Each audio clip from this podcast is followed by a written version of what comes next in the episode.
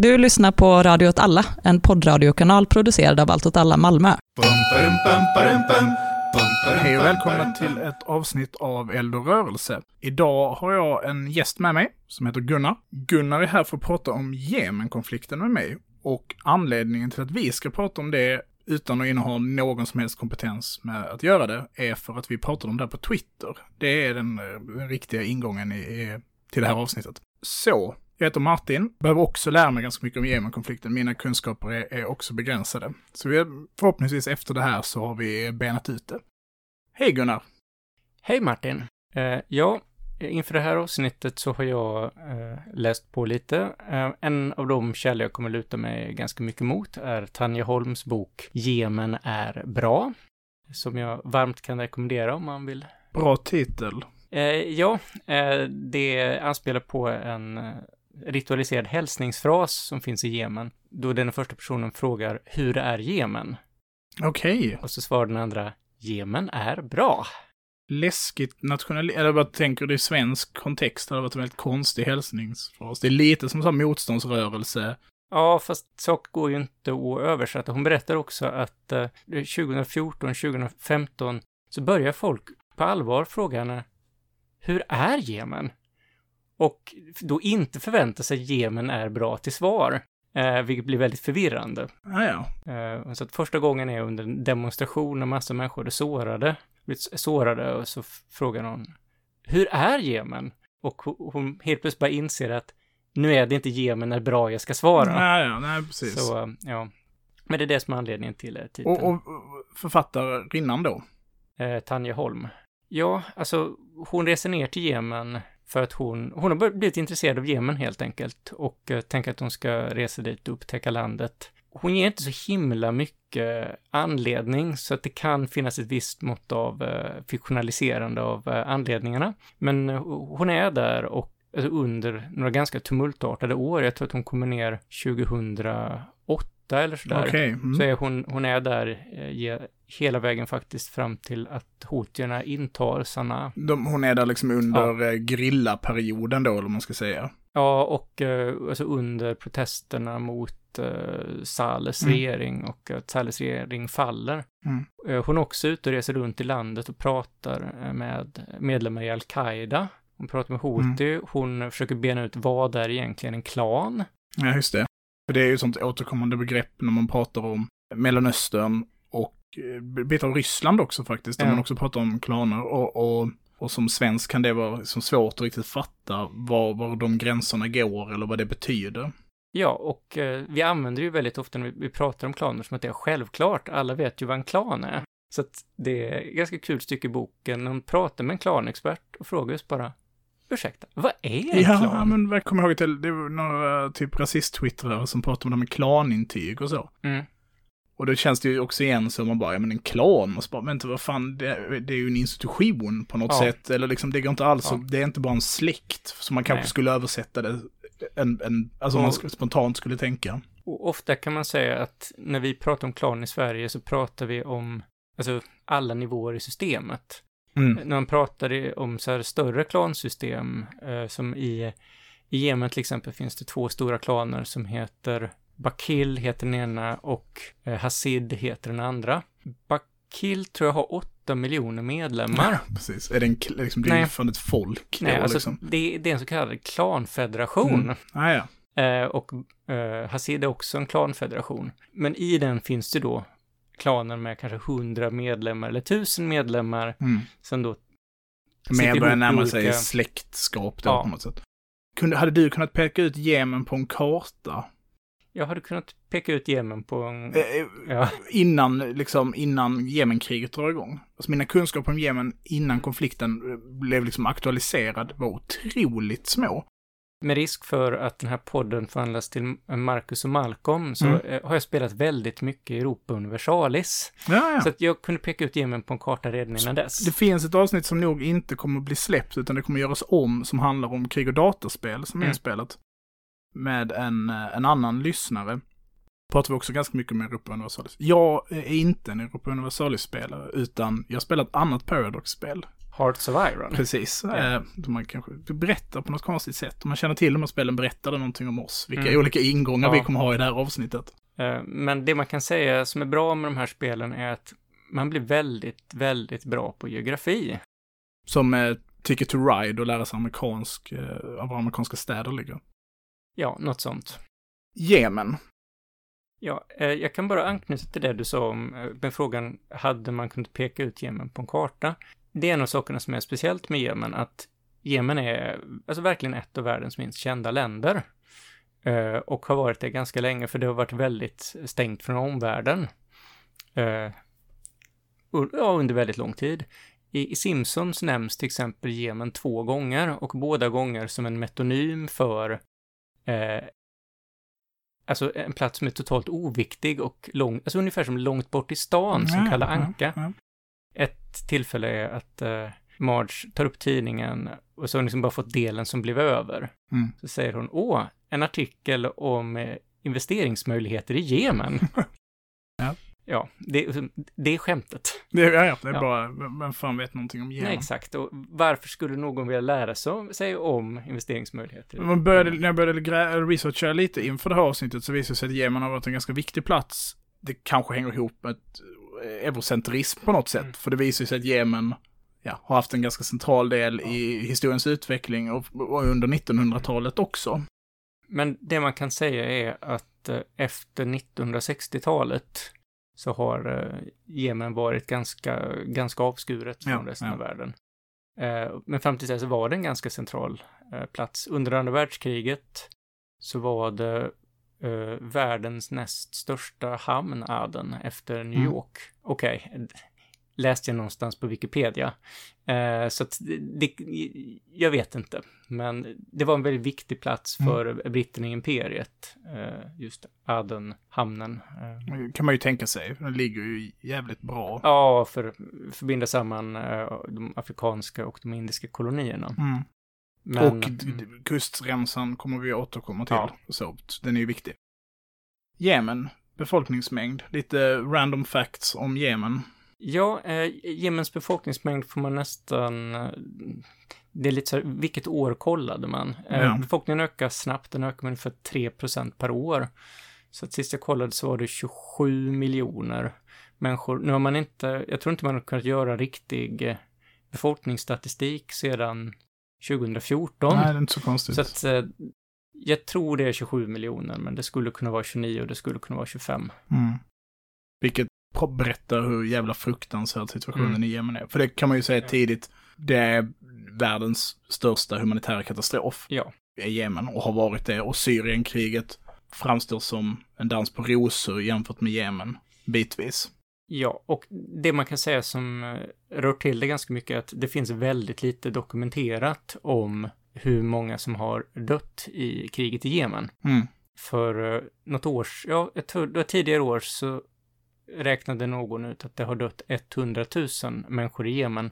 Men det här var då bara, alltså, på grund av strider. Mm. Sedan så finns det ytterst oklara eh, mä- mängder eh, människor som har dött på grund av eh, svält och koleraepidemin. Jag säga att 100 000 människor döda i strid är väldigt, väldigt många Ja. människor som dör i strid. Alltså då får Ja. vi, då är vi ju, kan man väl sätta ju liksom parallell Vietnamkriget eller så. Nu dog det ju betydligt mer än 100 000 människor under Vietnam, men det var liksom ett konventionellt krig mellan stora länder och, väldigt, väldigt blodigt. Ja, och eh, om om man läser rapporter från enskilda drabbningar i Jemen så är det ganska små siffror. Mm. Eh, så att eh, jag, jag blev ganska överraskad när siffran 100 000 bara i strider. För att det mest dödliga har eh, förmodligen varit svält och sjukdomar, Mm. särskilt i kombination. Problemet är att, ja, vi kanske skulle ta gå in liksom lite på hur konflikten går till. För Ja, att, eh, precis. Ta ett årtal, börja Ja. därifrån. jag tänker att jag börjar lite tidigare. Eh, 2011 så når den arabiska våren Jemen. Jemen har haft samma president i, ja, det, det är lite komplicerat för att först var han president i Nordjemen och sedan i Förenade Jemen, men han har varit president i nästan 35 år. Måste duktig på sitt jobb. Eh, Saleh. Eh, det uppstår ganska mycket protester mot honom. Anledningen till eh, alltså, protester mot honom är ett väldigt djupt missnöje med hur landet fungerar. Om man tar och tittar på eh, Hans Roslings Gapminder Mm. så kan man se att från att Saleh tillträder till då 2011 har BNP per capita ökat med ungefär 30 procent. Eh, 30 procent på 30 år. Ja, det är ingen höjdare. va? Nej, särskilt inte om man har ganska dålig startposition. Ja, ja, visst. Det borde gått eh, betydligt snabbare än så. Det, det kan man tycka. Eh, Vad är inkomsten? Vad producerar Jemen? inte så himla mycket, Nej. är väl det tråkiga svaret. De producerar en del eh, olja och eh, gas. Mm. Eh, sedan en del kaffe. Sedan är ju det mest kända eh, pro- produktionsprodukt de har, det är ju katt. Ja, ja, okej. Eh. Ja, nät Somalia också. Ja. Mm. Eh, men det äts eh, också ganska mycket, eller tuggas ganska mycket katt i Jemen också. Nej, okej. Det kände jag inte till. Nej. Jag var varit på en rättegång en Mm. gång när det var en kattsmugglare som eh, blev dömd. Men det är ungefär, mm, jag har hört, sett siffror på ungefär 30 till 50 procent av eh, alltså jordbruket i Jemen är odling av katt. Mm. Eh, Så det är ganska stora intäkter till landet. Ja, ja, det kan man tänka sig. ja. Och det är väl i motsvarande tobaksproduktion om man ska vara krass. Det är väl, det är väl lite märkligt att det är är det. klassat som en drog. Eh, Och det är också så att eh, man pratar ofta om katt när man pratar om eh, alltså, vattenförbrukning i Jemen, för Jemen har ganska djupgående problem med vatten, för Mm. att det regnar en del i Jemen, det regnar faktiskt ganska mycket i Jemen, för regionen då. Ja, Det regnar en fjärdedel så mycket i Jemen som det regnar i Sverige. Eh, Men det är ändå om man, om man ja men om man tittar jämför på med... omgivningen med, så ja, är det precis. ganska mycket. Eh, Men om då en tredjedel av vattnet går till att odla katt, eh, så är det kanske inte så bra. Problemet är att om man odlar då kaffe, så är det ännu mer Mm. vattenintensivt, så att det är inte nödvändigtvis... Ja, och ett underutvecklat dåligt. land med Ja. liksom bevattningssystem och, och så. Ja. Och hur det... Och det finns, det finns andra alltså, problem, alltså landet är genomkorrupt. Mm. Det är också starka spänningar mellan nord och syd. Eh, För att de ganska nyligen var två olika länder. Ja, och man får komma ihåg att Nordjemen var mycket mer befolkningsrikt. Eh, Nordjemen är ungefär fem gånger så befolkningsrikt som Sydjemen. Så att när de förenades så var det väldigt mycket så att det blev Nords dominans över Syd.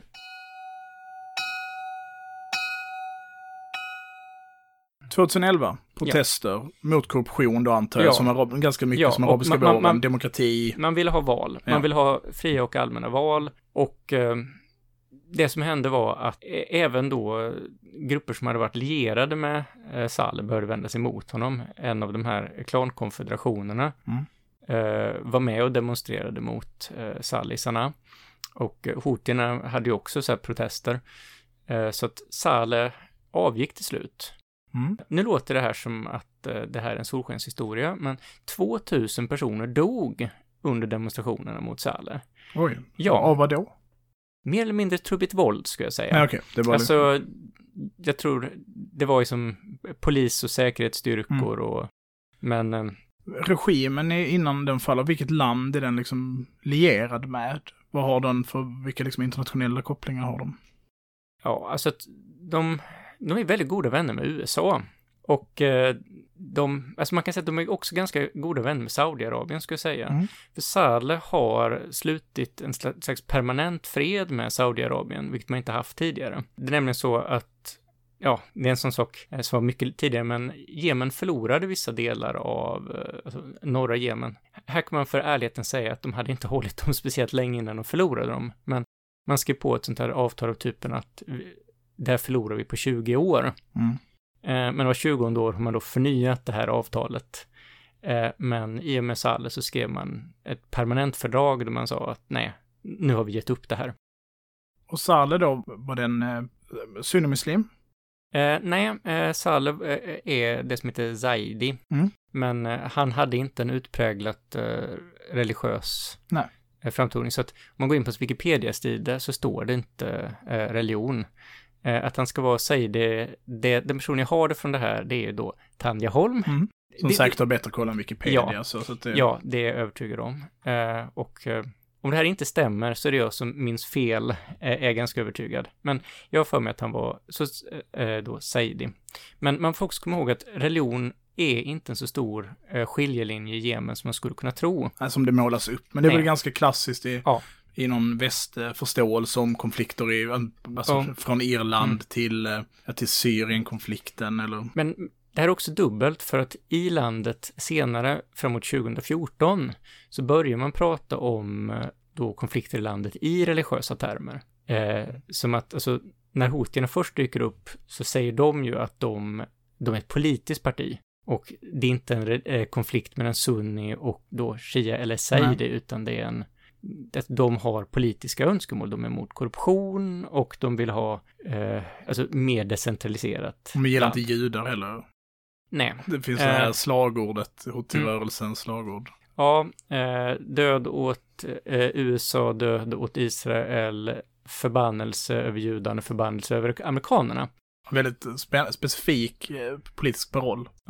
Man kan också säga att eh, den är extra problematisk eftersom att det faktiskt finns judar i Jemen. Det är en av de få länderna i regionen där det faktiskt finns judar. Men de har Nej, också... Iran. Ja, eh, och det, det är en av de sakerna som är lite av en paradox, att då rörelsen med koppling till Shia har en mer formellt anti-judisk retorik, Mm. samtidigt som den reella toleransen för eh, judar är större än i många andra länder. Det, jag läste något roligt när typ Houthi skulle pudla det här slagordet, vilket är kul att det är så här. Ja, Ja, men vi, det är lite symboliskt eh, menat. Eh, Vi, vi eh, tar det inte på allvar. Konstigt när man har en så väldigt Ja. specifik eh, paroll liksom. Nej, vi är inte, inte, inte är vi antisemiter. det, de har, det har också funnits enstaka judiska medlemmar i eh, Houthi-rörelsen, men ja, Jackie Arklöv. Eh, Ja, men, vi behöver inte gå men, längre än men så. man kan väl säga att Houthi-rörelsen är mer diversifierad än vad man tänker. Ja. Alltså de har ju sunnimuslimska miliser som ingår. Men, men om vi tittar på eh, den demografiska situationen med de här grupperna. Eh, Sadi, Mm. så Saidi. heter det. Saidi. De, hur stor del av befolkningen är de?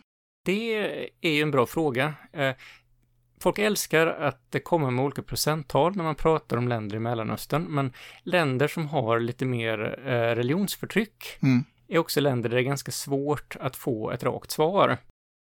Men mellan, är de, en, de är ju inte en majoritet av befolkningen. Nej. Så jag De, tänker, de är en, en stor majoritet. De, de lägsta uppskattningarna jag har sett, Mm. absolut lägsta som är underskattningar, är 25 procent. Okej, så det är inte som eh, alaviterna i Syrien, utan det är liksom en större grupp. Nej. Eh, och de högsta så här uppskattningar jag har hört har varit 45 Mm. till 50 procent. Så nästa, ja precis. De är, Mm. de är en väldigt stor minoritet. Så att om jag skulle komma med en kvalificerad gissning så ska jag säga 40. Mm, där någonstans. Ja. Men de är väldigt koncentrerade då till nordvästra Jemen. Eh, I sydöstra Jemen, alltså i, i det gamla eh, folkrepubliken Sydjemen, Mm. så fanns de inte. Så att de, de utgjorde en majoritet av då det som var Nordjemen, men en ganska knapp majoritet. Eh, de har också historiskt sett haft ett större inflytande, beror egentligen kopplat till hur klanerna är organiserade och att de två största klanerna har varit kopplade till eh, Tsaidi-minoriteten, eh, även om då inte alla i klanen har varit Tsaidi. Nej, men det, är- det är protester. Det är arabiska våren. Och jag berättade lite innan vi började spela in här att jag håller på att läsa om rysk, eh, rysk, eh, ja, militärdoktrin helt enkelt, liksom hur Ryssland ser på krig och har gjort under historien och hur det ser ut idag. En, eh, en bok som heter The Russian Understanding of War. Och det är spännande i den, för där det pekar, det är tydligt att Ryssland pekar ut arabiska våren som en del av en krigsföring. Man, de, Mm. alltså, det man kallar liksom för färgrevolutionerna ja, i Ukraina och i Vitryssland och så.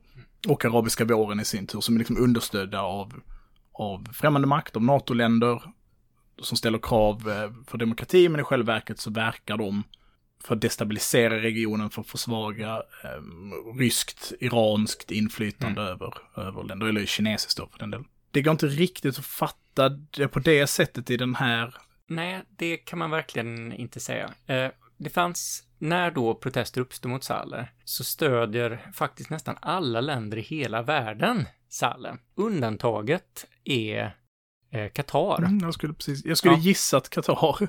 De, de är de första att, eh, och det här har lite att göra med att ett av då oppositionspartierna som eh, då är med i protesterna är de är kopplade till Muslimska brödraskapet och eh, Qatar är väl den staten som man kan säga står Muslimska brödraskapet närmast. Mm. Men om man ska prata i termer om färgrevolutioner, så USA, alltså Saleh har varit väldigt duktig på att inge omvärlden en bild att om, eh, om det uppstår ett maktvakuum så kommer al-Qaida ta över Mm. landet. Eh, Det här har han också använt mot den här, eh, det finns en självständighetsrörelse i syd. Mm. Hela tiden spelat upp bilden att om man skulle få självständighet i syd så skulle du få ett problem med al-Qaida som skulle göra dem helt ohanterliga och de skulle riskera att ta över den nya Mm. staten. Om man kollar på en karta över Jemen så ser man att al-Qaida kontrollerar jättestora landområden. Eh, det här är ju inte helt sant. Alltså det man kan säga är att eh, al-Qaida har viss eh, freedom to operate Mm. inom de här områdena. Den andra biten är att om man tar och kollar på en karta över områdena de, alltså al-Qaida kan röra sig fritt inom och Så finns det inte ett skit där. Ja. precis. Ja, Men det är som eh, IS sista bastioner i Syrien, så här, oj vilken stor svart fläck det är på den här Ja. kartan, fast det är ju också ingenting. Ja, det är också en sak till som man bör säga om Jemen, att om man sett Jemen på en karta, sens spontana känsla att det är väl kanske som, jag vet inte, Skåne och Småland. Mm. Eh, det ligger som sagt vid ekvatorn, eh, så att det är ungefär en och en tredjedel så stort som Sverige. Och då är Sverige ändå ett rätt stort land. Ja. Eh, det här kan vara värt att komma ihåg. Så att du har, alltså Sydjemen var lite mindre än Sverige. Eh, men det hade då, 1990 så hade det 2,5 miljoner invånare. Och då är Sverige ett- ett glesbefolkat land. Ja. Ja. Oj, så det måste vara väldigt mycket stor yta som det är svårt att leva på. Väldigt stora ökenområden i då, särskilt här, eh, östra delen, eh, nordöstra. Men om vi ska återgå till protesterna. För femte gången. ja, Protesterna händer, han går. han går. Vad händer då liksom? Eh, det som händer är att jag tror aldrig någon har gått så mjukt som honom. Eh, ha- han fick behålla makten i en övergångsfas i typ någon månad så att han kan packa ihop torpet ordentligt. Mm.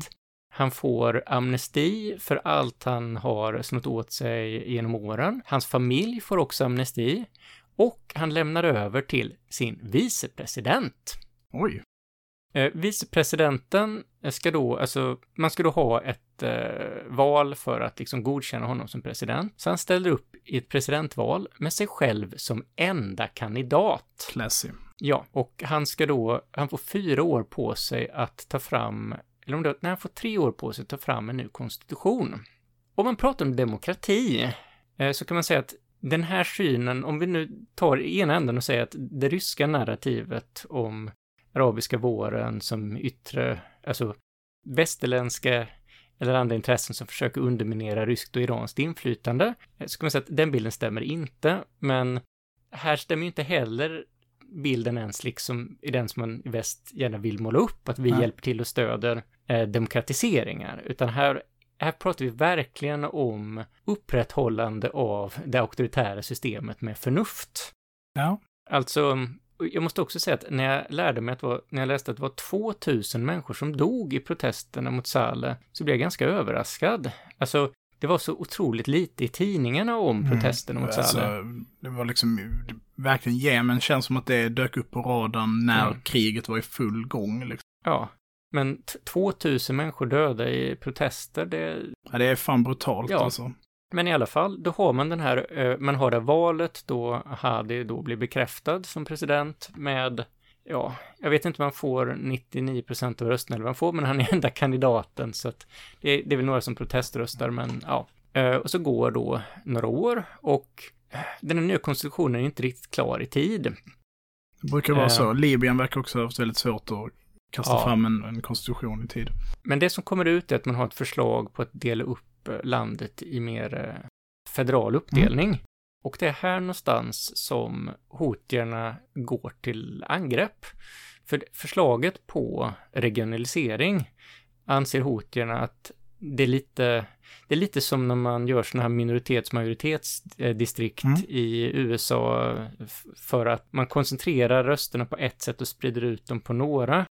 Eh, Så att, ja, De klyver helt enkelt hotsierna på något sätt. ja, så man kan säga att själva hotiernas kärnland är, är liksom, det är en region och sedan så är det två regioner där de har, ja, där de riskerar att bli en minoritet. Mm.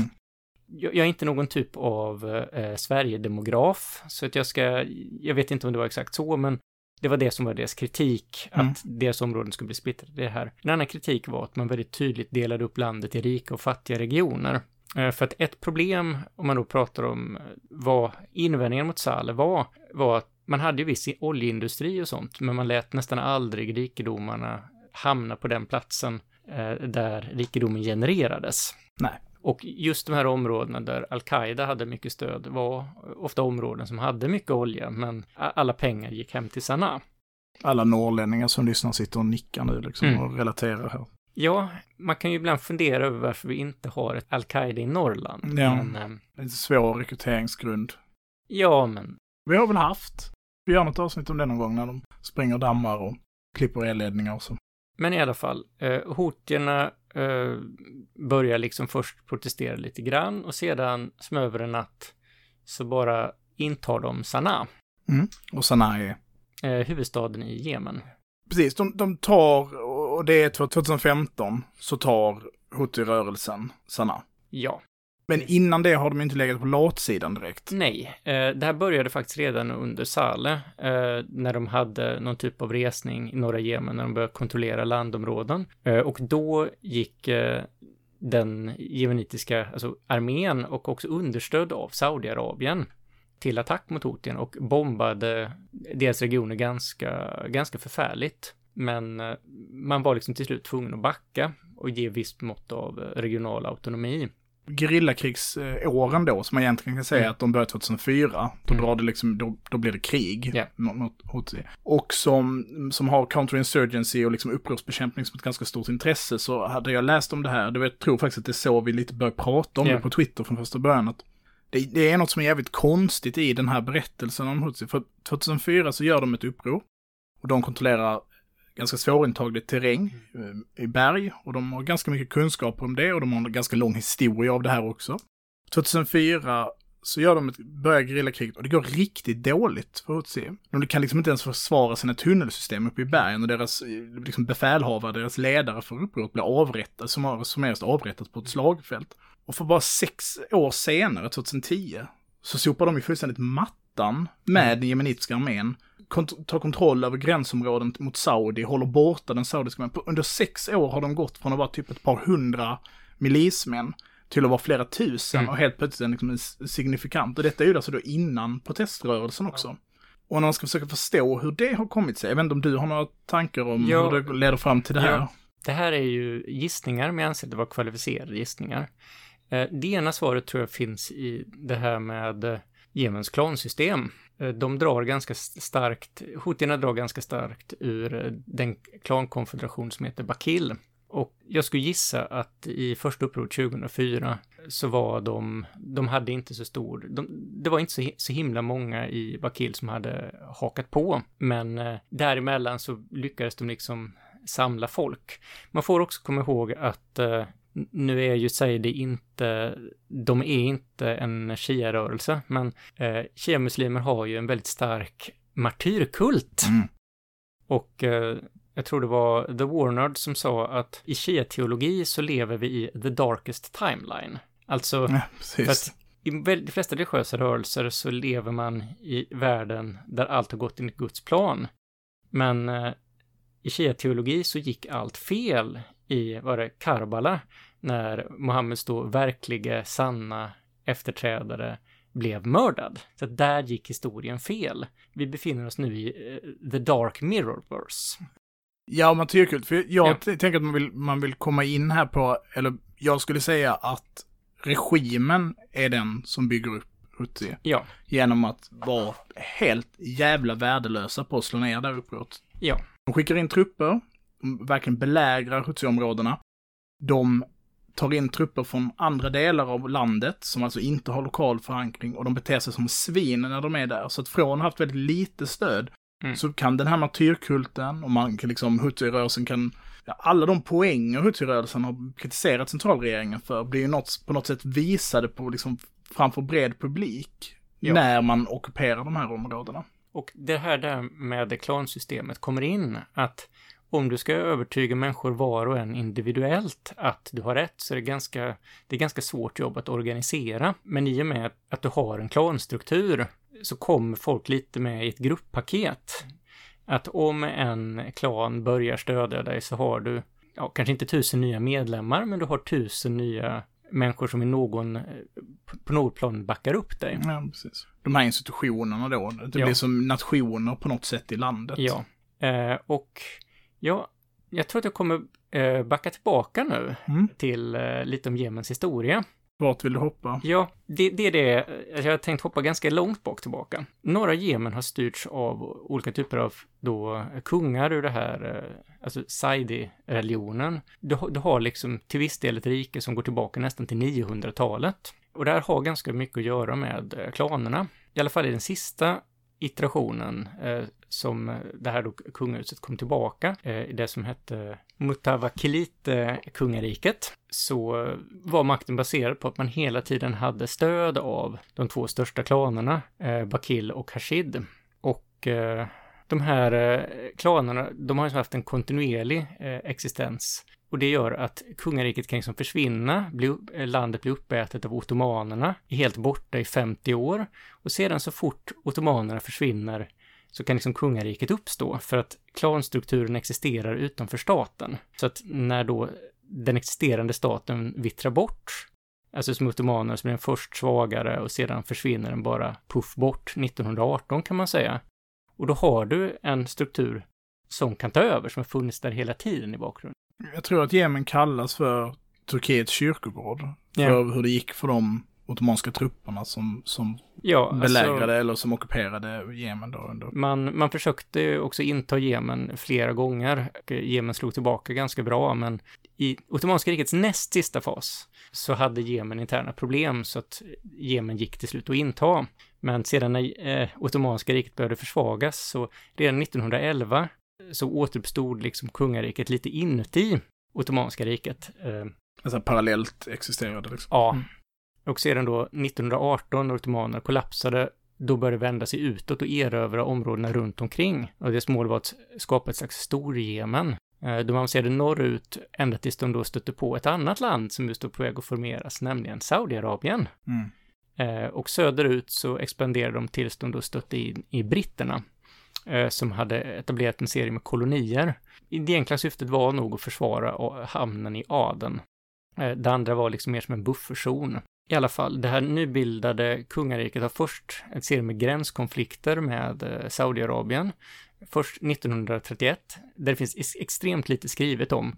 Jag har försökt hitta så är det enda angivelse vad det har varit kommer från John Philbys eh, memoarer. John Philby var då far, tror jag, till Kim Philby, som var en av de här stora sovjetiska spionerna Ja, i just det. Därför Storbritannien. man känner igen Ja. namnet ja. Men eh, John Philby var då Är det Cambridge Five-gänget? eh, som Kim Philby var en del av. Ja. Ja.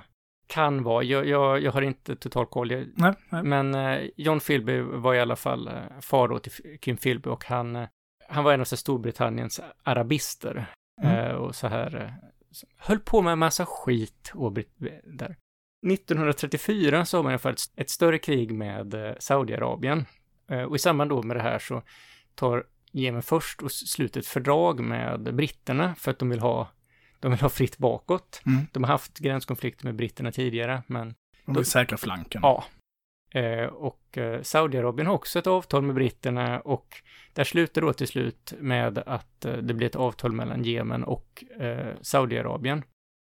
Saudiarabien lyckas fullständigt krossa Jemen, enligt vad jag har förstått. De tar hamnen Hodeida, de tar alla de omstridda delarna som är vid kusten, eh, inklusive det som heter As Asir och Nasran. Nasran dyker ibland upp för att det det är som gränsstad nu så att eh, det dyker ibland upp i inbördeskriget i Jemen att det är någon stackars raket som Mm, har just det. Skjuter skickats eh, dit. sin egen skuddvariant Ja. på... Men, men där i alla fall så, det, det blir fred eh, mellan Saudiarabien och eh, Jemen och liksom gränserna är bestämda. Och sedan så, ja, händer inte så mycket, eller man ska inte säga att ingenting händer för det pågår säkert en massa saker inom landet. Man, eh, den nya kungen försöker skapa en mer modern monarki och försöker hela tiden balansera med klanerna men minska deras makt. Och han, hans mål är att vara någon typ av Jemens Gustav Vasa. Mm. Alltså som skapar mer av en då modern kungastat. Jag tror att han själv identifierade sig som en uh, jemenitisk Gustav Vasa. Jag Att han sa, jag har en stor förebild. Det är den här mannen med skidorna i Dalarna. Jag tror inte att han hade just eh, Gustav nej. Vasa, men det var, det var den typen Det av... var en jävligt bra twist. ja, Om det hade varit visat sig. Man hittade så här bilder på Gustav Vasa och så. Ja.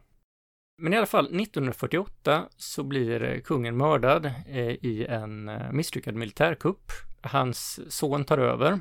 Eh, Och jag tror det först så verkar det lite som att den här militärkuppen ska lyckas, men ja, den slås ner ganska snabbt. Är det den här, de blev belägrade, palatset blev belägrat av 2000 soldater och sen mutar han allihopa och sen springer ut i en djävulsmask med ett svärd och får de sista att ge sig? Nej, det tror jag faktiskt är 1955. Det är 1955. Ja. Är det sonen då? Ja, det, det är hans son. Mm. Ja.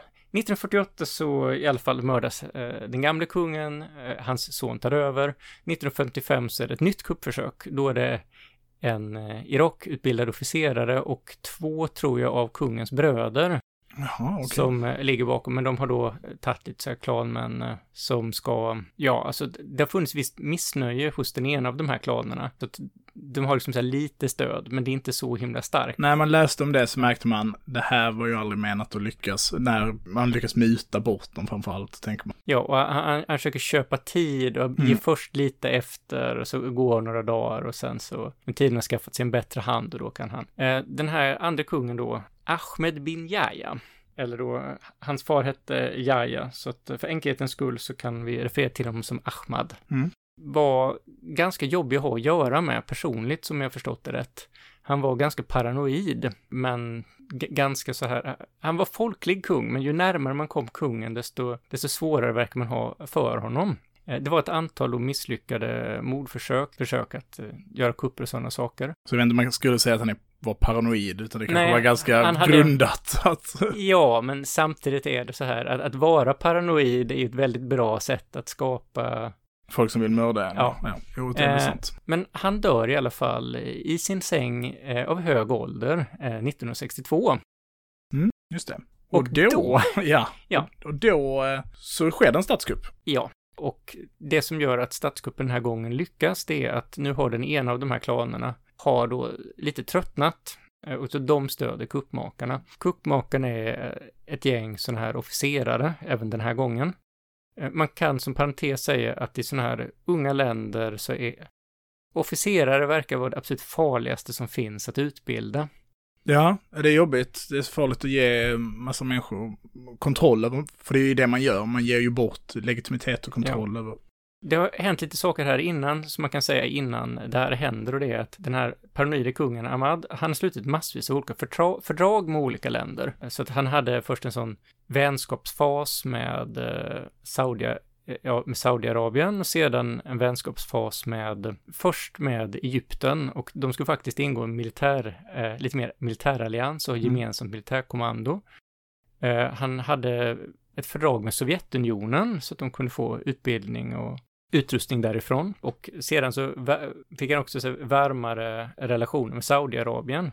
Och det här spelar in sen när militärkuppen kommer, för att Saudiarabien stödjer då, Kungen. ja, eller rättare kungens son. Ja, Mohammed al-Badr. Ja. Eh, och det är sån sak om man nu, nu för tiden så har man, eller i alla tider har man en tendens att se på alla de konflikter vi just har nu som eviga konflikter. Mm. Det finns en evig konflikt mellan Shia och Sunni Och det, så är det ju inte liksom. Nej, för här har vi att Saudiarabien med näbbar och klor försöker då stadga upp en, ja, vi kan, vi kan säga att de är eh, Shia-regim. För kungen, Mohammed al-Badr, han flyr ju till Saudi. Mm. Och får direkt hjälp av Saudi att börja mobilisera shiitiska stammar och klaner i, i Saudi. Ja. För att kunna liksom intervenera i, i landet. Då. Ja.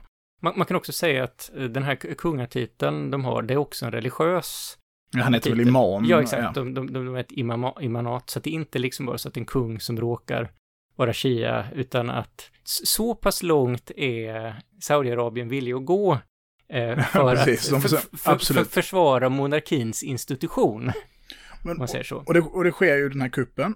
Och det som jag tycker blir spännande med den, Det här är ju så 62, så det är ju mitt under kalla kriget. Det är ju, kalla kriget är ju hett, 62 är också under Vietnam. Ja. Ehm, Även om Vietnam inte har blivit utvecklats fullständigt när det här börjar, så tätt har ju inte skett och så till exempel. Men, men det är ju absolut igång. Man gör den här statskuppen. Och sedan uppstår det en ganska ohelig allians för att krossa statskuppen Ja. mellan Saudi, Israel, Jordanien, England som går samman för att intervenera i konflikten. Och det gör de, och de gör det ganska skickligt också. Den här republiken, vi pratade lite om att kungen tidigare då hade haft stöd av Egypten, eller börjat Ja. närma sig Egypten och Sovjet. Här, de vänder ju ganska snabbt. Och man kan säga att eh, Egypten hade vänt re redan tidigare och det hade skurit sig för att eh, Nasser hade skickat massa militära rådgivare och såna här saker. Men eftersom att Nasser hela tiden hade tal då han eh, rageade mot de reaktionära gulfmonarkierna eh, så blev det lite jobbigt när man hade massa militära rådgivare som pratade om hur, hur hemskt det var med reaktionära monarkier hela tiden. och Så, Pannabaris, Ja. arabismen och, och liksom något, ja men protosocialism, eller Ja. liksom att socialism är, är det större centrum. För Nasser lägger sig i den här konflikten och han gör det ganska markant. Jemen-konflikten, eller nordjemenitiska inbördeskriget som den också heter, har ju namnet av att vara Egyptens Vietnam. Det är så man pratar om det. Och det börjar ganska likt eh, Vietnam också. Alltså att Egypten tidigt har lite militära rådgivare till den här republiken som uppstått, statskuppen. Sen blir liksom Egypten sakta indragen. Man kan väl säga att konflikten pågår till 72. Först så skickar de dit ett kompani soldater som ska vara där för att skydda deras flygbaser. Och så är det flygplan då centralt och sen så blir det en stridsvagnsbataljon och så det slutar med att de har 70 000 soldater där. Och de försöker ju föra någon typ av konventionellt krig mot de här norra Ja. shiitiska stammarna och det går ju verkligen åt helvete. Det är konstigt om man, det är väl lätt i efterhand att förstå att det skulle göra det, men jag tror att man räknar att Egypten förlorade ungefär 10 000 soldater i, i Jemen, vilket ju är jättestora siffror Ja. med tanke på att de skickade dit 70 000. Och jag kan inte förstå varför i helvete de skickar dit en stridsvagnsbataljon för att slåss om den terrängen som de får, där de verkar i den terrängen de förväntas göra. Men det, det hänger väl ihop med det nära samarbetet med Sovjet, där stridsvagnen står i, i centrum. Och för nördarna då så kan vi säga att de, det verkar som att det var T55 och de hade med sig. Det var en stridsvagnsbataljon av T55. Det här kriget pågår och sen försöker ju Egypten dra sig ur, för det börjar gå på röven och så sakta försöker de ta sig ur den. Och man kan väl säga att Nasser lite gör det genom att dra igång ett nytt krig, ett annat krig. Och det är ju sexdagarskriget. Ja. För att Nassers som panarabistiska projekt med bildandet av den här arabiska republiken, vid den här perioden så är ju Egypten och Syrien i praktiken samma land och Gazaremsan också. Och man tänker att Jemen även ska ingå i den. Och ha en jättestark konflikt med Saudi. På tal om då de här religiösa, eh, Saudi och Egypten är ju sunniländer. Trots det så befinner de sig i en konflikt och ser Ja. sig att hur dåtidens konfliktgränser var helt annorlunda än vad man tänker på dem idag. Medan Saudi idag då mycket mer försöker få med sig Egypten och vara liksom bilda något sunni-axel mot Iran då. Så 72 så lämnar Egypten och eh, det som händer efter att eh, Egypten har dragit sig bort eh, är att ungefär samma veva så tröttnar Saudiarabien. Så att efter att, efter att då Egypten till slut liksom har blivit förödmjukat och dragit sig ur, så helt plötsligt så ser sig den republikanska sidan ha vunnit kriget. kriget förloras men kuppen vinner på något Ja, alltså det, det är väldigt märkligt. Jag har inte lyckats hitta någonting där, för att det står liksom att, ja men, eh, Egypten förlorar, Egypten förlorar, Egypten förlorar, Egypten förlorar, Egypten drar sig tillbaka. Och så vann den republikanska sidan. Och så, jag har inte hittat liksom den här informationen som ger mig... Nej, vad det är som gör att... Mitt, eh, mitt intryck är lite att när ehm, Saudiarabien till slut säger att de har tröttnat, så den här eh, kungaarvingen, han bara lägger ner. Alltså att det verkar som att han, han typ bara, ja, flyttar därifrån i protest och då faller liksom lite rörelsen. Men, men det är väldigt konstigt. Jag tror en av sakerna som kan ha gjort att eh, Saudiarabien lite svänger, att det, det har hänt någonting, det har hänt lite andra saker i Jemen under tiden. Eh, det är nämligen så att under tiden som det här kriget har pågått så har Sydjemen, eh, som då var en, flera olika faktiskt, men flera olika brittiska kolonier, brutit sig loss och eh, bildat en folkrepublik. Eh, det följer också en liknande sån här eh, dramaturgi där ganska tidigt så insåg Storbritannien att det är svårt att hålla fast i det här, särskilt efter andra världskriget när du har den pågående avkolonialiseringen. Men hamnen Aden är superviktig och den var också ganska viktig under Vietnamkriget. Så att man gjorde lite olika försök att eh, bilda sådana här låtsas självständiga stater. Eh, Sydarabiska federationen, som då var tänkt att man skulle lite kunna lämna över till dem, men i, i praktiken så skulle det, ja, då för brittiska intressen. Men det gick liksom inte riktigt och när det då blir grillattacker och sånt så går man in och eh, börjar direkt styra det blir liksom ökade spänningar och i en period så vill man faktiskt ge landet, alltså släppa det fritt fast med, med en vänlig regim. Men då säger USA nej till Storbritannien, för de är rädda för att förlora en för viktig hamn innan Vietnamkriget är avslutat. Det som till slut får saker att börja hända, det är när Suezkanalen stängs. För då är helt plötsligt Aden fruktansvärt långt ifrån allt annat. Ja, precis. Spelar ut ja. rollen blir helt oviktig. Och då får man en rejäl resning och då då blir alla väldigt skraja i adeln, så helt plötsligt drar man sig tillbaka och du utropar först en republik 1967, som då 1970 eh, omvandlas till folkrepublik efter att, eh, ja, en mer marxistisk gren inom det här frihetspartiet eh, har tagit makten. Eh, då kan man bara kort ta lite om Sydjemens eh, historia efter det. De har väldigt mycket problem med att de har ihjäl varandra i partiets ledning i olika omgångar. Det är ju störigt. Ja. Också um, marxistisk tradition. Ja. Här kan man se en liten parallell som finns både i nord och syd, att du har folk som är födda ungefär samma årtal som ersätter varandra i flera omgångar. Men först har man någon ordförande som blir mördad, sen har man en annan, han blir lite sjuklig och lämnar landet och åker iväg till Sovjetunionen för att kurera sig efter fem år. Så är det någon i krispartiet, han kommer tillbaka och ska medla, tänker han. Eh, den nya ordföranden tror att nu ska han ta över, så att de, när han kommer och ska ha en slags förhandling så öppnar hans livvakter eld och då blir så hela polit byrån ungefär blir massakrerad. Oj. Eh, men då, han då som hade makten innan han var orolig för ett kuppförsök av den återvändare, han tappar den kontrollen i den maktkampen. Det är det som kallas för Sydjemenska inbördeskriget. Mm. Blir tvungen att lämna landet eh, och flyr då till Nordjemen. Med sig tar han en annan eh, general som heter Hadi. Okej. Okay. Så att eh, han, han inledde sin karriär eh, på det sättet genom att faktiskt hoppa av till liksom Nordjemen. Det blev en viktig en, en senare, efter då föreningen. Eh, man kan också bara som en parentes säga att Nord och Sydjemen har liksom inte den typen av intensivt kallt krig som vissa andra platser hade. Bara den saken att du kan hoppa av ja, till den andra sidan om du förlorar en maktkamp indikerar att det inte riktigt var som eh, i, Europa. De har två korta inbördeskrig däremellan, men de är, alltså, förlåt, inte inbördeskrig, men de gränskonflikter. Ja, precis. Men båda de här gränskonflikterna avslutas med att man beslutar att vi ska snart förena vårt land. Okej, så ja. det är liksom det uttalade målet för, för båda ja. under den perioden? Ja. I då Nordjemen så har man liknande problem. Man har en otrolig omsättning på eh, partiordföranden eh, som liksom, eller presidenter som blir mördade. Eh, under åren, jag ska se om jag har första året, men jag tror det är mellan 93 och 80 så tror jag det går igenom fyra olika presidenter. Som blev mördade? Ja. Eh, och det, i alla fall en av dem som satt i tre år.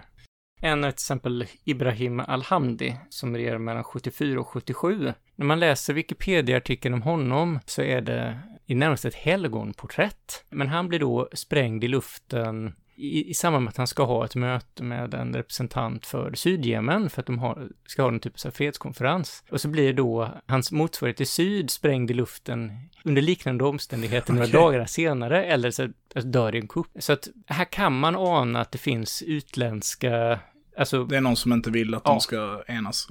Ja, och det kan, behöver inte heller vara kopplat till det, utan det kan helt enkelt vara att det finns utomstående intressen. I den här Wikipedia-artikeln så pekas fingret ganska tydligt mot Saudi, men eftersom att hela artikeln är så lik ett helgonporträtt det blir, så vet jag inte, jag tror den kan vara lite partisk. I alla fall, den här instabiliteten tar slut år 1900, jag tror det är 79 eller 80, när Saleh tar över eh, i Nordjemen. Och därefter så styr ju han landet hela vägen fram till 2011.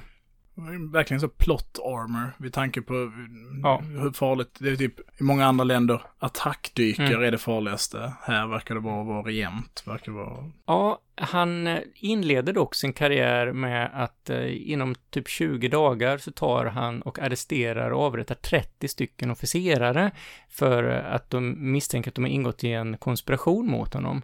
Vilket ska- så här kanske är rätt rimligt, vid tanke på vad som har hänt tidigare. Å andra sidan så kan man säga att eh, de får vara väldigt snabba på bollen att hinna med det här på 20 dagar. Men eh, det man kan säga att det är väl lite av det som man kallar för kill the cat to scare the monkey. Ja, precis. Alltså att om han börjar med att arkebusera 30 officerare så är det lite så att han kan vända sig mot de andra och säga då kan ni bara föreställa er vad jag kommer göra med de som hittar på något skit. Ja, precis. Ja, det, men det, det funkar uppenbarligen. Ja, Han blev... för att han, han håller sig vid makten ehm, i, ja, ta, nästan ja, 32 år eller Mm. något sånt där. Det här slutna landet då. Eh, Man kan också bara säga att efter Sovjetunionens fall så förenas Nord och Syd-Jemen. Där har också lite att göra med att den här kuppen 1986 i Sydjemen då hela politbyrån i stort sett arkebuserade sig själv. Alltså uppstått makt bakom där på något Ja, sätt. La- Mm. landet återhämtade sig inte riktigt från det. Så att då blir landet förenat och sedan eh, efter fyra år så inser Sydjemen att de är totalt avskurna från all makt i landet, så de försöker slå sig fria, upprättar ett självständigt Sydjemen igen, men då så eh, tar helt enkelt Nordjemen och krossar Sydjemen. Eh, här utmärker sig också fältmarskalk Hadi, som ju då är ganska stor tillgång för den eh, nordjemenitiska armén eftersom han ju faktiskt har varit eh, general i Sydjemen. Han har koll på vad de möter. Ja, Men om man då går tillbaka till arabiska våren. Hur börjar inbördeskrig? ja. Nej, inbördeskriget börjar ju med att hotierna tar makten i Sanaa och liksom regeringen faller. Hadi flyr till Saudiarabien, tror jag. Men hur, hur, går, hur, går, hur går det från att vara ett regionalt uppror till att de kan inta huvudstaden? Vad är det för process liksom? Hur? Sedan då 2010 så har eh, hotierna har avancerat och flyttat fram sina positioner. De har förmodligen också skaffat fler och fler allierade inom klansystemen. För det här är någonting som Och- de tillskrivs väldigt mycket. Mm, Att de är som otroligt skickliga ja. på att medla mellan de olika klanerna. Mm. Och att det är nästan där eh, Ja. deras liksom stora förmåga ligger. Men det finns ju en faktor till och det är att eh, Saleh har i hemlighet ingått någon typ av fördrag med hotierna. Så att i det som är regeringens maktparti, eh, The Generals People Congress, så finns det fortfarande ganska många som är lojala mot Saleh som då har, alltså det finns ju ingen människa som sitter på en officiell post i hela landet som inte har Saleh att tacka för Ja, sin utnämning. Ja. Och även om Hadi nog har försökt stu, stuva om lite grann under de senaste fyra åren, eh, så fanns det nog mycket stöd kvar där. Så att det är ju representant, alltså folk som är lojala med Saleh som i stort sett öppnar stadens portar. Mm. Tanja Holm beskriver det som att, alltså att hon har fått, det är många så här som sagt att nu kommer hotierna, nu kommer hotierna, nu kommer hotierna. Men det är liksom inte som att hot- hotierna kommer. Och sedan en dag när man går upp så är de plötsligt bara där. Mm. Och förmodligen har de varit där liksom länge, men att då bara går de ut på gatorna för att de har släppts in sedan tidigare. Och eh, ja, de tar presidentpalatset och då, ja, då, då är de i praktiken staten. De, och när då det gamla maktpartiet, det gamla maktpartiet delas upp då i en del som är lojal mot Saleh och en del som är lojal mot Hadi. Och det som gör att Hadi-fraktionen överhuvudtaget eh, överlever, det är att de då som vill vara en del av, alltså som vill ha ett självständigt Sydjemen, de verkar sluta upp, eh, alltså bakom eh, den officiella regeringen när, eh, när hotierna börjar avancera söderut i landet. Och parallellt med detta då så griper Saudiarabien in. Mm. Genom Operation Decisive Storm, som är en koalitions, ganska, ja men som vi har pratat om avsnitten med Syrien och så, det är liksom en koalition av olika maktintressenter som, som lägger sig i konflikten. Och de gör det också på en ganska typiskt dålig counterinsurgency. Jag tror det är det första Saudiarabien börjar göra. Han börjar Ja. bomba. Ja, och det är så man tänker. Men vi har flygplan. Saudiarabien har en väldigt stor armé, ett stort flygvapen och de har otroliga resurser. Så de, de båda använder eh, franskproducerade Mirage 2000 som är ett dyrt, bra, man kan säga multi-role flygplan. Och sen bara börjar de bomba. Och så räcker inte det. Så då sätter man, när houthierna intar fler och fler viktiga kuststäder, så sätter man en flottblockad. Tänker man om vi bara bombar och stryper alla tillgångar. Här ser vi också den humanitära Mm. katastrofen börjar liksom, vi slutar tillåta resurser komma in i landet och vi bara bombar dem så kommer de ge sig. Känner man igen från Vietnam, det funkar inte och då tvingas man då till slut att intervenera med marktrupp. Så kan man väl säga att Operation Decisive Storm går till. Bomber, flottblockad och sen går de in med marktrupp. Och i det här läget så kontrollerar Hutsi en ganska stor, det är 2015 då, Mm. då kontrollerar Hutsi-rebellerna, eller Hutsi-rörelsen, ganska stora delar av nordvästra Jemen kan man väl Ja. säga. Är området de kontrollerar. Och det är mycket strider runt just hamnstäder. Mm. Det är väl någon stad fortfarande som inte är avgjort vem det som kontrollerar dem. Ja, det, det är väl Al-Hudaida, Ja. där det ständigt pågår. Men den, den har varit omstridd i stort sett hela... hela konflikten. Och den här koalitionen då består ju, det, är ju Saudiarabien som absolut leder den, det är de som har störst insats i den. Och den andra stora är ju Förenade Arabemiraten.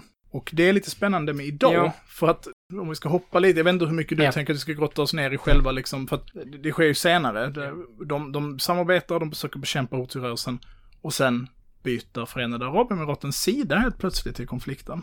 Ja, eller det, det man kan säga är att det finns ju hela tiden sprickor inom de olika sidorna. Å ena sidan så, i nord så har du, i houthierna så har du sprickan mellan Sal och houthierna. Att när det går som bäst för houthierna, men när Saudi börjar bomba så tänker Saleh, och nu så kan jag sluta fred med saudierna och liksom bara ta tillbaka makten. Ja, precis. Nu, Att nu ska jag nu återigen ena landet och mm. nu är jag tillbaka. Eh, och det går ju katastrofalt fel. På samma sätt i södra Jemen så är det så att det finns en spricka mellan de som vill ha ett självständigt Sydarabien. Sydarabien är då namnet på, om man ska vara självständig stat, är det inte bra idé att heta Syd, ett annat land? Nej, det är dumt. man- Precis. S- Sydarabien. Eh, De ska ha ett självständigt Sydarabien och då de som vill, de som anser att kriget handlar om att eh, vi, vi ska sätta någon annan på tronen i ett förenat Jemen. Mm. Det, det finns ju liksom en in, inneboende motsägelse där. Och eh, Förenade Arabemiraten stöder sig då på de som, alltså då Sydarabien-rörelsen. Eh, och Ja, de byter Ja. mitt under konflikten. Så, Ja. så. Och det är ju en... De slåss ju också mot den nordjemenitiska, Mm. eller då centralregeringen, vilket Mm. gör att då hamnar helt plötsligt Förenade Arabemiraten och Saudi på olika sidor i den här konflikten. Indirekt. Ja. Saudi stödjer ju inte den sydjemenitiska rörelsen. Nej, eh, men oftast så är de ju eniga, men eh, det har aktualiserats, eh, till exempel vid, det är när houthierna har ett raketangrepp som spränger en så här militärskola. Mm. Antagligen ett robotangrepp skulle ja. jag gissa så. Så att den ser med 100, alltså Mm. typ avslutningsceremonin vid en officersutbildning. Mm. Så att en hel Kadetter, kull, ja, helt kadetter, ja. en, en hel kull med kadetter Mm. bara blir bortsprängda och Det cirkulerade Mm. en film på när, eh, vilket är spännande för att de hör de här konflikterna rör, just att angripa en officersskola är ju liksom ett krigsbrott. Ja. Inte för att det, det råder ingen brist på krigsbrott i, i Jemenkonflikten. Men LNA gör samma sak i Libyen i år, bara Mm. för någon månad sedan. Och det är väl uppenbart så här, det här är en jävligt smart grej att göra om man vill liksom begränsa, som just riktar in sig och gör ett riktat angrepp mot, mot officersskolorna. Ja. Vilket är liksom en Men det är väl lite det här att det finns massvis av saker man inte får. Så om du nu ska göra en sak du inte får så... Ja, ab absolut. Det, det, det, det är spännande då, lite saker jag skulle vilja prata om, är väl framförallt hur houthierna lyckas hålla ut. Hur Ja. de lyckas kriga trots det här massiva, för det kan man säga det här med att ingen känner till Jemen-grejen, att det övergreppet som Saudi gör i Jemen är ju möjligt på grund av hur slutet landet är. Ja. Så man kan ju tänka sig att man tänker så här, USA, de är elaka. Ryssland, Idlib, de är elaka, de bombar skoningslöst. USA bombade Raqqa och Manbij skoningslöst, Ryssland bombar Aleppo Mm. och Idlib skoningslöst. Och det är liksom ingenting jämfört med hur fritt fram Saudi har Ja. i bombangreppet mot, mot eh, Jemen. De Ja. bombar skoningslöst. Det är ju också en av anledningarna till att det är jättesvårt att veta hur många som har dött Mm. i koleraepidemin. För att du behöver sjukhus för att kunna föra statistik på sånt här. Och de har systematiskt Ja. bombat så här. Saudiarabien har systematiskt bombat sjukhus. Och den taktik som eh, Hutsi-rörelsen har utvecklat för att liksom minimera skadorna är ganska specifik, och den, eller ganska speciell och ja, det är märkligt att den funkar. De har ju varit otroligt skickliga. Man kan säga, om man ska koka ner det, är att under gerillaåren då fram till 2010 så använde hutsierna, ganska klassisk så, militär struktur. De hade plutoner och kompanier. Och, och det vet vi att vi pratat tidigare avsnitt om. Har man klassiska konventionella strukturer så är man lätt att bomba och döda. Under inbördeskriget så slutade hutsierna med det här och decentraliserade sig till grupper om inte mer än tre eller fem soldater. Så att ah, hela deras struktur började bygga på celler av tre till fem soldater. Man har en frontlinje mot eh, Saudi-styrkor och mot centralregeringen som är väldigt, väldigt tunna. Och sen har man, har man majoriteten av sina trupper längre bak från frontlinjerna bland den civila populationen i de här 3-5-grupperna. En lokal ledare har liksom möjlighet att aktivera de här autonoma cellerna. Så att när frontlinjen upplever sig vara angripen så skickar man ut de här cellerna till frontlinjen, oftast med motocrossmotorcyklar eller civila fordon med bilar. De får inte bära vapen öppet utan det ska liksom fraktas i bilarna. Eller så finns vapnen i liksom vapenförråd framme vid frontlinjerna. Jag har för mig att jag läste någonstans att man räknade på att en, en, eh, en Hutsi-soldat, en soldat hade tre kilometers frontlinje som den ansvarade för, med ett, ofta med ett prickskyttegevär eller eh, någon typ av pansarvagnspjäs eller så. Och detta är ju då för att försvåra bombningarna, vilket gör det väldigt svårt för Saudiarabien att identifiera mål. För det är det ena de har lyckats med, är att liksom minimera skadorna av bombningarna. De har eh, använt eh, väldigt mycket minor. Och det ser man också mm. de vapentransporterna som när eh, när det amerikanska fartyget USS Farragut stoppar eh, Jehan 1, som är ett iranskt eh, transportskepp, och går igenom, eh, det gör de 2013, när de ska gå igenom deras last. Så hittar de Misag 2 som är en eh, luftvärnsrobot, en Manpad, iranskproducerad Manpad, och 2,6 ton sprängämnen och ett liksom stort lager eh, pansarminor. Så Hutsi har varit väldigt skickliga på att göra IEDs, alltså exp improviserade eh, explosiva bomber helt enkelt. Ganska ofta så gör de dem så att de ser ut som stenar, eller stenblock. Och Hutsi har också använt åsne självmordsbomb, alltså man pratar om svibedes, alltså yeah. bilar, men de har använt åsnor.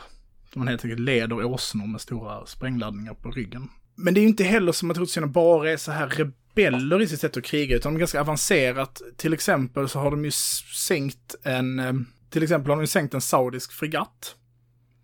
Genom att använda drönarbåt, kan man beskriva det som. Yeah. En, en drönarbåt som helt enkelt åkte fram och detonerade i sidan på en, en saudisk fregatt. Speedboats med eh, pansarvärnsrobotar, också väldigt iranskt. Yeah.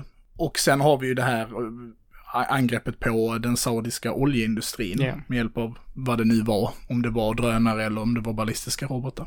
Ja, de har gjort tre olika angrepp med robotar mot olika saudiska så här eh, militärbaser. Mm.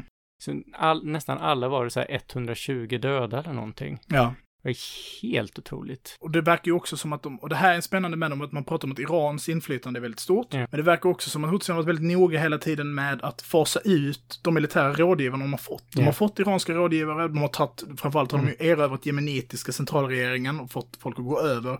Och sen väldigt snabbt ersatt alla positioner med lojala eller liksom yeah. folk som har varit aktiva i rörelsen. På så sätt behållit kontrollen. Bland annat tog de ju över den jemenitiska alltså robotdelen av deras armé. De lyckades ja. komma över deras ballistiska robotar.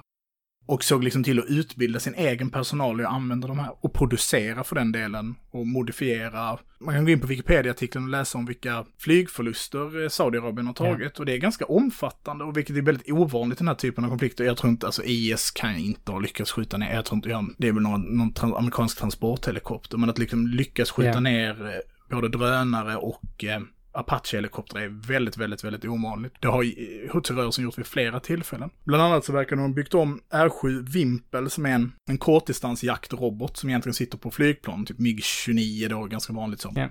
Lyckats bygga om dem att kunna avfyras från marken istället. Och det har de liksom gjort själva, de har byggt om de här systemen. Vilket också är så ganska hög nivå. När man tänker på Hutsi så tänker jag på bergstam, AK47. Ja, liksom AKM liksom och så ska de gå runt så har de tofflor och så. Mm.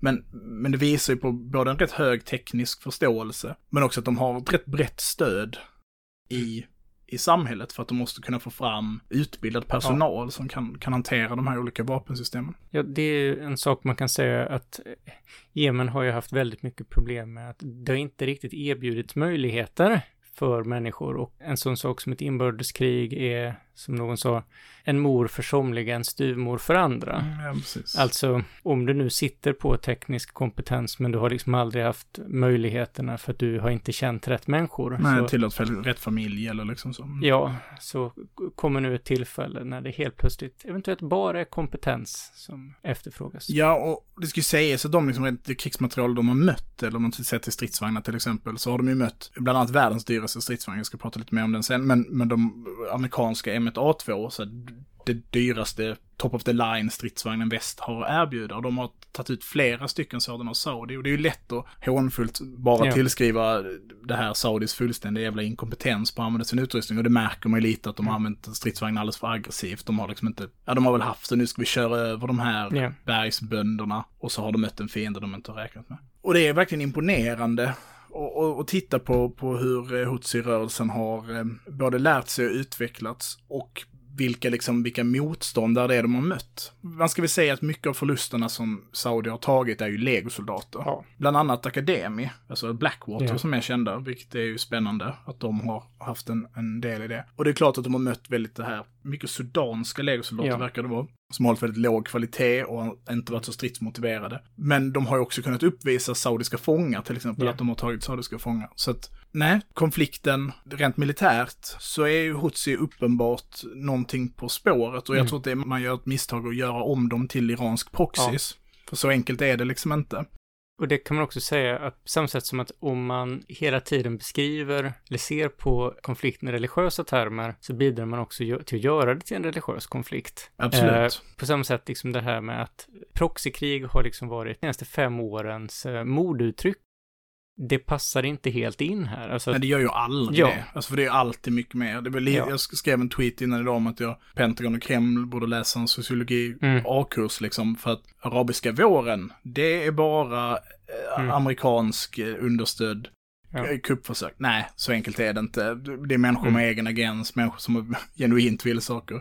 Och Houthi, ja de är bara proxy, iransk proxy. Nej, så enkelt är det inte utan. Nej, alltså militärhistorien är ju fylld av eh, människor som tänker att folk är proxys som i själva verket har en agens och helt egna idéer. Och på frågan så här, få, vad får, eh, alltså, får houthierna stöd från Iran? Ja, men det är väl klart. Alltså, det är ju de enda i hela världen som är, är villiga att stödja dem. Så då är det klart som tusen att de tar emot allt Ja, de befinner sig också direkt konflikt Ja. med Irans stora motpol Ja. i regionen. Så det, det var ju tjänstefel av Iran att inte skicka åtminstone liksom lite överblivet eh, skräp som kan explodera till houthierna. Och det vore tjän- tjänstefel av houthierna att inte ta emot det. Sedan så kan man säga att eh, houthierna har ju möjligheten att förr eller senare säga Åh, vi har nu insett vårt fel, nu tar vi avstånd från Mm. Iran. Om ni bara... Jag Ja. skulle säga att det verkar mer som att Iran har använt Jemenkonflikten till att testa mycket av sitt eget krigsmaterial. Mm. För jag skulle säga att de verkligen inte har fått överskotts. Utan de har, de har fått bra Ja. saker. De har fått saker du också inte ger bort. Alltså till exempel luftvärnsrobotar är jättekänsligt. Det är liksom Ja. inget du bara ger bort. Och jag tror snarare att de har fått testa dem i live action mot en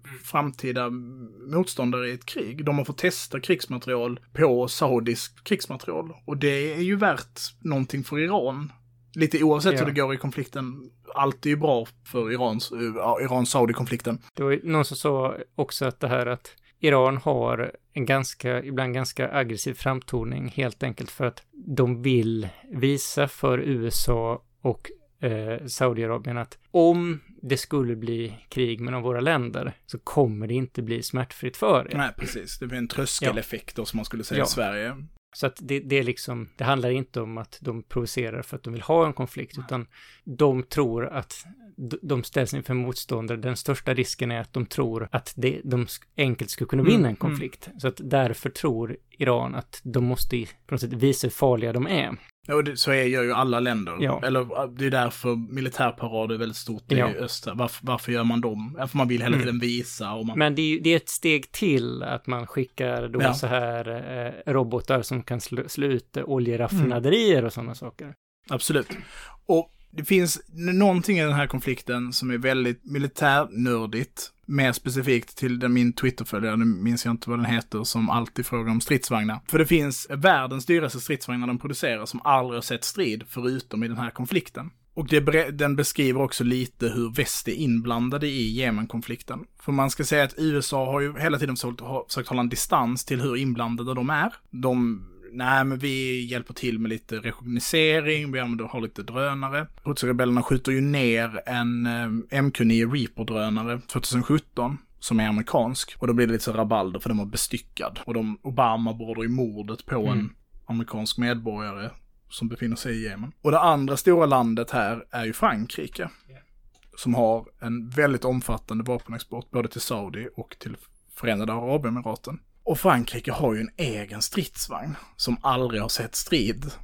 Som när den kom var den absolut dyraste, så jag tror den kostade 7,9 miljoner dollar vad den beräknade att kosta när den kom i styck. Jag läst runt om det här, det är ganska roligt. Deras försvarsminister Florence Parley var väldigt aktiv så försökte spela ner hur viktig fransk vapenteknologi var i Jemenkonflikten och var så här, våra vapen används inte mot civila och vi har inte så stor vapenexport i regionen. Och det är roligt för då säger Parley, det är inte som att, det är inte som att vi säljer ut saker som baguetter. Det är kul, en fransk självdistans på något sätt. Men sanningen är att de används väldigt flitigt. Alltså franska örlogsfartyg är det som blockerar kusten både Saudi och Förenade Arabemiraten har franska, franska örlogsfartyg. 2018 köpte liksom Saudi patrullbåtar för en miljard euro av Frankrike. Franska stridsvagnar och stridsfordon, franska artilleri, franska artilleri som används direkt i konflikten. Och som jag sa tidigare Alltså både Saudi och Förenade Arabemiraten eh, fransk flyg. Och den här stridsvagnen som heter Leclerc, eller Leclerc beroende på hur man uttalar det. Jag tror Leclerc är det rätta uttalet. Min franska är ingen vidare. Som är namngiven efter Philippe Leclerc, som är en eh, han leder eh, den franska pansarbataljonen som eh, befriar Paris under andra världskriget och har fått den här stridsvagnen upp döpt Den är producerad 1991, sattes i tjänst 92 och hela liksom idén med den här stridsvagnen kom efter att den hade tittat på M1 Abram då, som amerikanska och den tyska Leopard 2 och den israeliska Merkavan. Och Frankrike var lite roliga i det här för de eh, kommer fram till att de tror att pansarvärnsvapen alltid skulle ligga före utvecklingen av pansar. Så de tycker att både ambramen och Leoparden och kavan, de är för, som för tungt med. De har lagt för stor fokus på, på pansar. Och att eh, istället så menar de att hastighet skulle vara liksom den centrala komponenten det här projektet förstod de skulle bli väldigt, väldigt dyrt, så de försöker hitta liksom någon som är intresserad av att köpa in sig i projektet redan innan den produceras. Och då hittar de Förenade Arabemiraten som går med göra en beställning. Och de utvecklar den här snabbaste, det man säger då, main battle tank, den snabbaste main battle tank i NATO då, ska sägas. Och den har automatladdare till skillnad från eh, de, de andra NATO-länderna. Det är ju stort i före detta Warszawapakten och i Ryssland med automatladdare. Totalt har det bara producerats 800 stycken sådana här. Och Frankrike har lite mer än 400 och Förenade Arabemiraten har lite mindre än 400. Och produktionen är nedlagd. Jag tänker man bara i perspektiv, då kan man säga att det har producerats 10 000 M1-or. Så att det är liksom 800 är väldigt lite. Så. En sådan har blivit utskjuten i eh, jemenitiska inbördeskriget. Hur mycket sa du att en sån kostade? Jag tror 7,9 miljoner dollar. 7,9 miljoner dollar. Ja. Det är mycket pengar. Ja, jag försöker komma ihåg hur mycket det var som USA gav i militärt stöd för, till Jemen i utbyte mot att de fick jaga al-Qaida i landet. Okej. Okay. Kan vara lika mycket, men kan också vara, det kanske blanda upp dollar och kronor, att det var tre gånger så mycket. Ja, de här, de här moderna stridsvagnarna är väldigt dyra, med lite dyr datautrustning och, och är gjorda i väldigt konstiga material. Framtiden då, Jemen, hur tror du det kommer att utveckla sig? Hur är läget just nu kanske man ska prata om också? Ja, just nu så står ju fronterna ganska stilla. Jag, jag tror att det pågår någon offensiv, att uh, då den saudiledde koalitionen uh, försöker gå fram i bergen kring Sanaa. Mm. Men jag såg ja. igår att det var en framryckning ja. av att houthierna hade drivit tillbaka. Ja. Men det verkar ju inte vara några stora förändringar som Nej. sker. Och det, det, och det är det här med, man kan säga med eh, klanerna, att det som egentligen kan hända det är ju att någon stor klanfederation byter sida. Mm. Eh, men om inte det händer så, det här att de här klanstyrkorna som utgör en ganska stor del av de stridande de är ganska mycket som en milis. Mm, regionalt de, knutna Ja, liksom. alltså att de, de slåss som lejon när de ska försvara sina mm. egna områden. Men det är ganska svårt att leda mm. dem, alltså om vi nu har ett land som är stort som Sverige, så ja, det, det är väldigt svårt att erövra ett land med milisstyrkor. Så att någon typ av fred måste förhandlas. Frågan är då hur den blir. Alltså, och då finns det två olika möjligheter. Det ena är att man delar upp Jemen i ett nord och syd. Mm. Eller ett Sydarabien och Ja, ett precis. Jemen. Eh, där då Ändå surt att få ge upp namnet. Ja, men de, jag tror de hette, alltså, Sydarabien var ett av namnen de hade under den här eh, Ah, ja, Det finns så- två andra namn och det ena är Hadramaut och det andra är, ja, det, är också det man kan säga med Sydjemen, att det är inte säkert att ett Sydjemen skulle förbli en stat. Nej. Eh, för att det skulle eventuellt kunna bli så att den delen längst till, längst till öst vill vara en del av Oman Just det. och sedan... Och det är väl där oljan ligger också, och- är det inte så? Ligger inte Ja. den till stor del i östra Den- Sydjemen? Den, den, den ligger i östra Sydjemen. Och så är det också frågan om Socotra som egentligen inte har så mycket med någon att göra. Ja, det är ön, va? Ja, det, det är ön. Eh, för det som ön ger är att allt det här Den med... ligger liksom eh, mitt ute i... eh, Ja, det finns en sån här regel över territorialvatten, att var, vem har rätt till gas, olja och fiskerättigheter och sånt, så är det härifrån till närmaste, ja, andra ö eller någonting. Mm. Så att, att kontrollera kon- eh, strategiska öar gör att du får enorma mängder fiskevatten Mm. och också, ja, platser du kan ägna dig åt mineral och eh, olje. Men jag som. Kina och bara bygga Mm. öar. Ja, eh, och det man kan säga att jag tror det är en tredjedel av alla världshav tillhör Frankrike. Mm. Ja, För att de äger massa sådana där. Ja, men ehm, ja, som sagt, den ena möjligheten är att man helt enkelt delar landet. De då som är de gamla Hadi-lojalisterna, de vill ju... Och där vaknade min ettåriga son. Så vi fick ta och avbryta avsnittet. Vi löser det genom att Gunnar spelar in sin slutkläm hemifrån och vi tar det via Skype istället. Så vi ser om det funkar bra. Så, hur slutar konflikten i Jemen? Ja, eh, det finns ett antal olika möjligheter. Eh, en möjlighet är till exempel att södra Jemen blir en självständig stat under namnet Sydarabien och att man får ett förmodligen hot till ett norra Jemen eh, eller så får man någon typ av maktdelning. Hotien har öppnat för den här lösningen tidigare under tiden då Hadi var president och Hadi försökte så att säga inlämna eh, i det demokratiska systemet, eller ja, deras parlamentariska system, så vägrade Houtierna att acceptera parlamentsplatser och erbjöd dem istället till självständighetsrörelsen i syd, al-Hirak. Eh, Självständighetsrörelsen i syd var dock ganska tveksamma till den här lösningen för att de var oroliga för att det mer var en taktisk manöver från Houtierna. Men eh, det verkar i alla fall finnas eh, en öppning från Houtierna om att släppa Sydarabien fritt. Alla lösningar är ju dock väldigt beroende av att eh, både få de interna parterna och de parterna som är involverade i Jemen att acceptera lösningen. För att så länge Hadi-regeringen i exil är beroende av Saudiarabien så kommer de inte skriva under på någon lösning som inte Saudiarabien kan gå med på. Sedan är nästa bit att Hadi är ganska gammal. När Hadi dör så är det väldigt oklart vad som kommer hända. För då kommer förmodligen Hadis koalition på något sätt splittras i möjliga efterträdare. Och det är väldigt svårt att veta vad som kommer komma ut ur det. En annan eh, sak man får komma ihåg är det här med klanerna. Eh, anledningen till att jag drog den långa historiska bakgrunden med klanerna hela vägen tillbaka till ja, nästan 900-talet, det är att de är liksom en slags politisk konstant. I Tanneholms bok så säger en klanexpert att klanerna är statens tarmar. Så att om någon lyckas eh, alltså, få med sig klanerna eller få eh, de stora klanerna att byta sida så kan det totalt förändra spelplanen.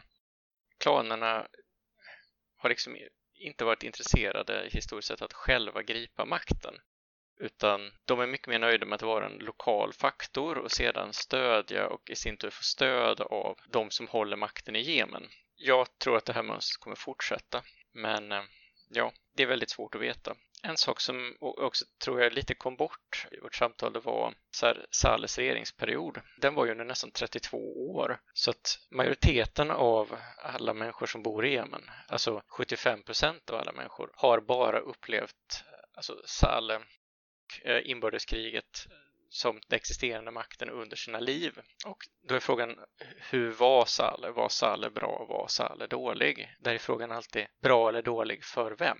Där kan man se vissa av de sakerna som leder till att det finns önskemål om ett självständigt Sydarabien. De som växte upp då i det förment socialistiska Sydjemen, väldigt många där var ganska kritiska mot hur många saker fungerade. Men om man tittar till exempel på kvinnans roll så hade man legal jämställdhet mellan könen på ett sätt som man inte hade i norr. Man hade också ett mer eller mindre fri, fri sjukvård, vilket man inte har nu. Så att i norr så ser man Saleh som en person som har eller, ja, många ser på Saleh som en person som har varit en kraft som agerat för kvinnans frigörelse. Eh, I syd däremot så är Saleh förknippad med motsatsen. När Nord och Sydjemen smälte samman så var det ju Nordjemens lagar som började gälla i båda delarna. Och, och detta innebär att eh, de tidigare mer jämställda lagarna från Sydjemen ersattes med de mer patriarkala lagarna som gällde i Nordjemen. Så att i norr så finns det många som ser Saleh som en person som har gjort mycket för kvinnans frigörelse, men i syd så är bilden snarare den omvända. Man kan också säga om Saleh att han använde ganska mycket, alltså han var väldigt bra på att taktiskt använda al-Qaida. Under inbördeskriget 1994 så använde han sig faktiskt av eh, då krigare som hade varit med i dels Afghanistan och dels eh, kopplade till då eh, egyptiska salafister för att slå ner det sydjemenitiska upproret. Man kan också se att det sydjemenitiska frihetsrörelsen flera gånger blivit utsatta för attentat från då till exempel al-Qaida-relaterade grupper. Och det är en väldigt tur om man säger så för den dåvarande regimen att deras alltså, olika interna fiender spränger varandra i luften. Man kan också se att Saleh fick ganska mycket stöd från USA, särskilt monetärt stöd. Det handlade om hundratals miljoner eh, kronor totalt eller hundratals miljoner dollar till och med, för att USA skulle få rätt att använda Jemens luftrum för att jaga al-Qaida. Och de här drönarattackerna som USA genomförde i Jemen, de hade ganska låg träffsäkerhet. Det är flera al-Qaida-ledare som rapporterades att de dödades alltså både tre och fyra gånger.